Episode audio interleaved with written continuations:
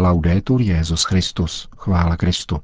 Posloucháte české vysílání Vatikánského rozhlasu v úterý 10. ledna.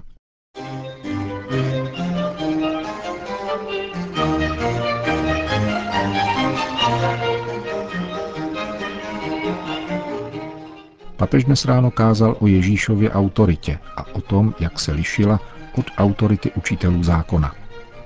Evangelizační úmysl celosvětové sítě modliteb s papežem, aby se křesťané ve věrnosti pánovu učení zasazovali modlitbou a bratrskou láskou o obnovení plné církevní jednoty, přibližuje svatý otec v novém videospotu. Situaci křesťanů v Mosulu a jeho okolí přiblíží rozhovor s tamnějším knězem otcem Karamem Nadžíbem v závěru našeho pořadu, kterým provází Milan Glázer.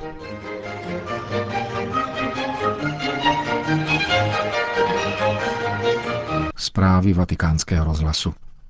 Vatikán. Ježíš se těšil autoritě, protože lidem prokazoval dobro, měl k ním blízko a to, co učil, sám zachovával. Tyto tři rysy Ježíšovy vážnosti mezi lidem vyjmenoval papež František v dnešní homilii při raním šiv kapli domu svaté Marty. Petrův nástupce srovnával učení Ježíše a učitelů zákona. Ježíš měl skutečnou autoritu, zatímco ti druzí jenom formální. Mluví o tom dnešní evangelium, které podává, jak lidé žasli nad Ježíšovým učením, protože je učil ne jako učitelé zákona. Ti sice byli představiteli lidu, zdůraznil papež, ale jejich učení nepromlouvalo k srdci lidí, zatímco Ježíš měl skutečnou autoritu, nebalamutil, nýbrž učil zákonu do poslední čárky. Učil jako ten, kdo má moc. Papež pak podrobněji formuloval tři charakteristické rysy, jimiž se Ježíšova autorita lišila od té, kterou měli učitelé zákona. Zatímco Ježíš vyučoval v pokoře a svým učedníkům říkal, že největší je ten, kdo slouží a činí se maličkým, farizeové se pokládali za knížata. Gesù serviva la gente spiegava le cose perché la gente. Ježíš lidu sloužil, vysvětloval věci, aby jim lidé dobře rozuměli. Zaujímal služební postoj a tomu dávalo autoritu. Učitelům zákona lidé naslouchali a respektovali je, ale nevnímali je nad sebou jako autoritu. Učitelé zákona měli psychologii knížat. Říkali si, my jsme mistři, knížata a vyučujeme vás. To nebyl postoj služby. Nýbrž postoj toho, kdo říká, my přikazujeme, vy poslouchejte. Ježíš se nikdy nevydával za knížete. Vždycky byl služebníkem všech a to mu dávalo autoritu. E Měl totiž blízko k lidem. To dává autoritu. Blízkost je tedy druhý rys, kterým se Ježíšova autorita liší od té, kterou měli farizeové. Ježíš nebyl alergický na lidi, pokračoval papež. Dotýkal se malomocných, nemocných, neštítil se jich, zatímco farizeové jimi pohrdali a mluvili o nich jako o ignorantech a ubožácích. Rádi se však nechávali vidět, jak jsou dobře oblečení, když se procházeli po náměstích erano staccati dalla gente, non erano vicini. Gesù era vicinissimo alla gente. Vydělovali se z lidu, udržovali si odstup. Ježíš se s lidmi zbližoval a tomu dávalo vážnost. Tito separovaní učitelé měli jakousi klerikalistickou psychologii. Vyučovali na základě jakési klerikalistické moci. Klerikalismem. Líbí se mi, když čtu o blahoslaveném Pavlu VI., jak měl blízko k lidem. V článku číslo 48 exhortace Evangelii Nunciandy je patrné jeho pastýřské srdce, blízké lidu. Tam spočívá autorita tohoto papeže, v této blízkosti. První je tedy služebník, který pokorně slouží. Představeným je ten, kdo slouží. Jako ledovec z něhož je vidět špičku. Ježíš všechno obrací. Nahoře je lid a on, který přikazuje, je dole. Přikazuje z dola. E. Je však ještě třetí rys, kterým se autorita učitelů zákona liší od té Ježíšovi, totiž koherence. Ježíš to, co hlásal, také žil. V něm bylo zcela harmonicky sladěno to, co myslel, cítil a konal. Kdo se však považuje za knížete, má klerikalistický, čili pokrytecký přístup.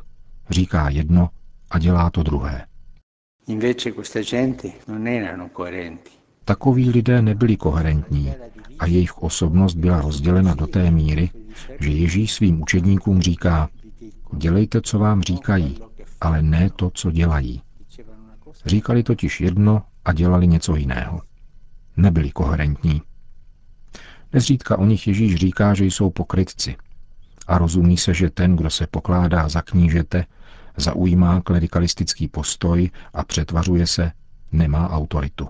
Říká pravdu, ale bez autority. Avšak Ježíš, který je pokorný, slouží lidem, má k ním blízko, nepohrdá jimi a je koherentní, se těší vážnosti. A toto je autorita, kterou vnímá boží lid. E Kázal dnes papež František při raním v kapli domu svaté Marty. Vatikán. Včera byl zveřejněn další spot s úmyslem celosvětové sítě modliteb s papežem na měsíc leden. Přibližně půl druhé minuty trvající videopozvánku ke společné modlitbě na evangelizační úmysl doprovází papež František následujícím krátkým zamyšlením. V nynějším světě spolupracují křesťané různých církví ve službách potřebnému lidstvu, při obraně lidského života, lidské důstojnosti a stvoření a proti nespravedlnostem. Tato touha společně putovat, spolupracovat ve službě a solidaritě vůči nejslabším a trpícím je pro všechny důvodem k radosti. Spoj svůj hlas s mým v modlitbě za to, aby se všichni zasazovali modlitbou a bratrskou láskou za obnovení plné církevní jednoty a svojí službou odpovídali na výzvy lidstva. Vybízí Petrův nástupce ke společné modlitbě na evangelizační úmysl v tomto měsíci. Mosul. Arcibiskup syrské pravoslavné církve v Mosulu Nikodémus Šaraf, který byl nucen uprchnout z Mosulu před samozvaným islámským státem, byl křesťanským internetovým portálem Aleteja požádan o rozhovor, ve kterém se mimo jiné obrací k západu slovy Probuďte se a nepřijmejte jako uprchlíky ty, kteří učinili uprchlíky z nás.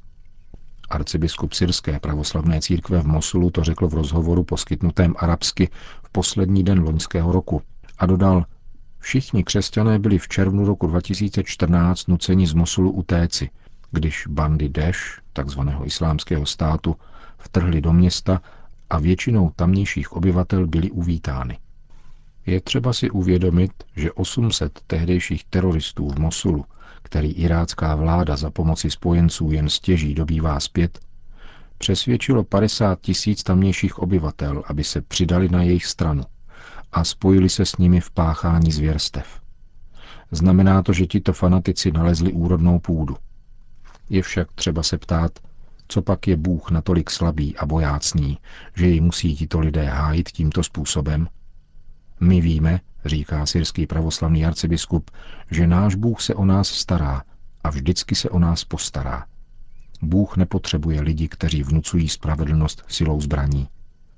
Říkám takovým lidem, pokud si ty myslíš, že se někdo rouhá a musí zemřít, pak tedy ponech na Bohu, aby mu odňal život. Uvidíme, kdo půjde dřív. Arcibiskup Šaraf v rozhovoru podal rovněž několik pozoruhodných detailů, které dokazují účast tzv. foreign fighters, tedy v zahraničí rekrutovaných bojovníků tzv. islámského státu. V jedné z již osvobozených křesťanských vesnic Batnája byly na stěnách tamnějšího kostela svatého Cyriaka nalezeny protikřesťanské nápisy. Pozoruhodné je však to, že byly napsány německy. To znamená, že jejich autoři přišli nejspíše z německy mluvících zemí, kde byly do zmíněné zločinecké organizace naverbováni.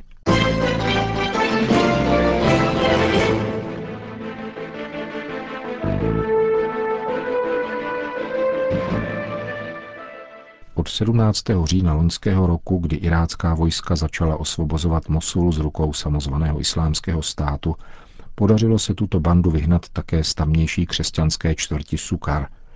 Pomalu se začínají vyčíslovat ztráty jejich řádění – podle zdrojů jednoho z představitelů iráckého Kurdistánu bylo zničeno přibližně 100 budov náboženského kultu, většinou kostelů. Vatikánskému rozhlasu přiblížil situaci na osvobozených územích dom Karam Najib, spolupracovník papežské nadace Kirche in Not, patřící do diecéze Alkoš. Armáda osvobozuje některé z obcí na Ninivské planině, kde předtím žilo 120 tisíc křesťanů, nucených uprchnout. Nynější dění bez zesporu představuje naději, protože dochází k osvobozování. Bohužel však po válce zůstávají jenom trosky. Tisíce domů bylo zničeno, některé kostely vypáleny, jiné srovnány se zemí a nebo vyplněny. Bude určitě zapotřebí hodně času, nežli se všechno obnoví. Rodiny se nyní rozhodně ještě vrátit nemohou. Například moje obec, ale i další obce se nacházejí jen pár kilometrů od válečné fronty. Stále probíhají boje. A nezapomeňme také, že během těchto dvou let vyhloubil ISIS také několik tunelů. V Mosulu se také bojuje? Chtějí se tam křesťané vrátit?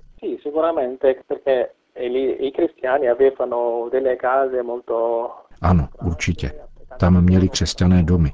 Mnozí z nich vyučovali na univerzitě a měli tam určitou svoji autonomii. Mnozí si přejí a mají zájem vrátit se domů. Problémem však zůstává, jaké bude a bude-li vůbec možné soužití s tamnějšími muslimy. Nezapomeňme, že mnozí naši sousedé nás okradli, vyhrožovali nám, vyháněli nás z našich vesnic a z našich domů.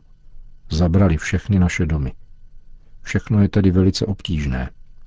Je důležité vrátit se na toto území, kde žijeme už déle než 2000 let. Třeba, že naši otcové a dědové zde prožili tragédie.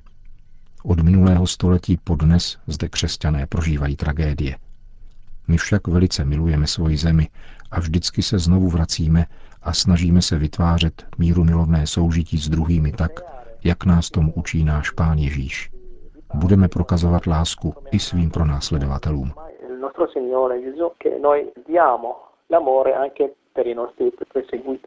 Severní Irák je jednou z oblastí, kde je křesťanství přítomno od prvopočátků.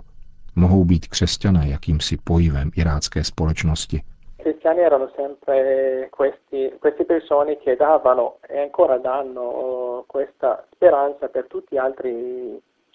e dell'Irak. Křesťané vždycky poskytovali a nadále poskytují naději všem ostatním obyvatelům Iráku. Je však obtížné žít s lidmi, kteří nás nemají rádi a nejednou se snažili nás tady zlikvidovat.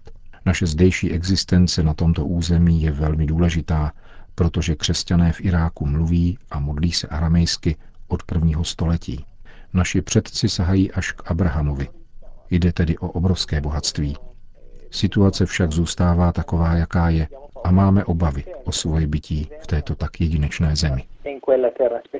Co může pro váš návrat udělat irácká vláda, mezinárodní společenství a církev? Dnes není jasné, co udělá irácká vláda pro křesťany, kteří se chtějí vrátit. Ještě není osvobozen celý Mosul ani celá Ninivská planina. Doufáme však, že vláda splní svoji povinnost a obnoví vše, co je nyní zničeno. Církev toho ovšem od prvního dne i dnes činí mnoho, a to díky mnoha dobrodincům a nadacím, které pomáhají a povzbuzují lidi, aby zůstali. Proto také nechala postavit na severu Iráku školy. Neudělala to vláda, stejně tak, jako to neudělali západní státy. A je samozřejmé, že potřebujeme, aby nám byl někdo na blízku a pomáhal nám v této zemi dále žít a existovat. Říká irácký kněz Karam Najib, pocházející z Ninivské planiny.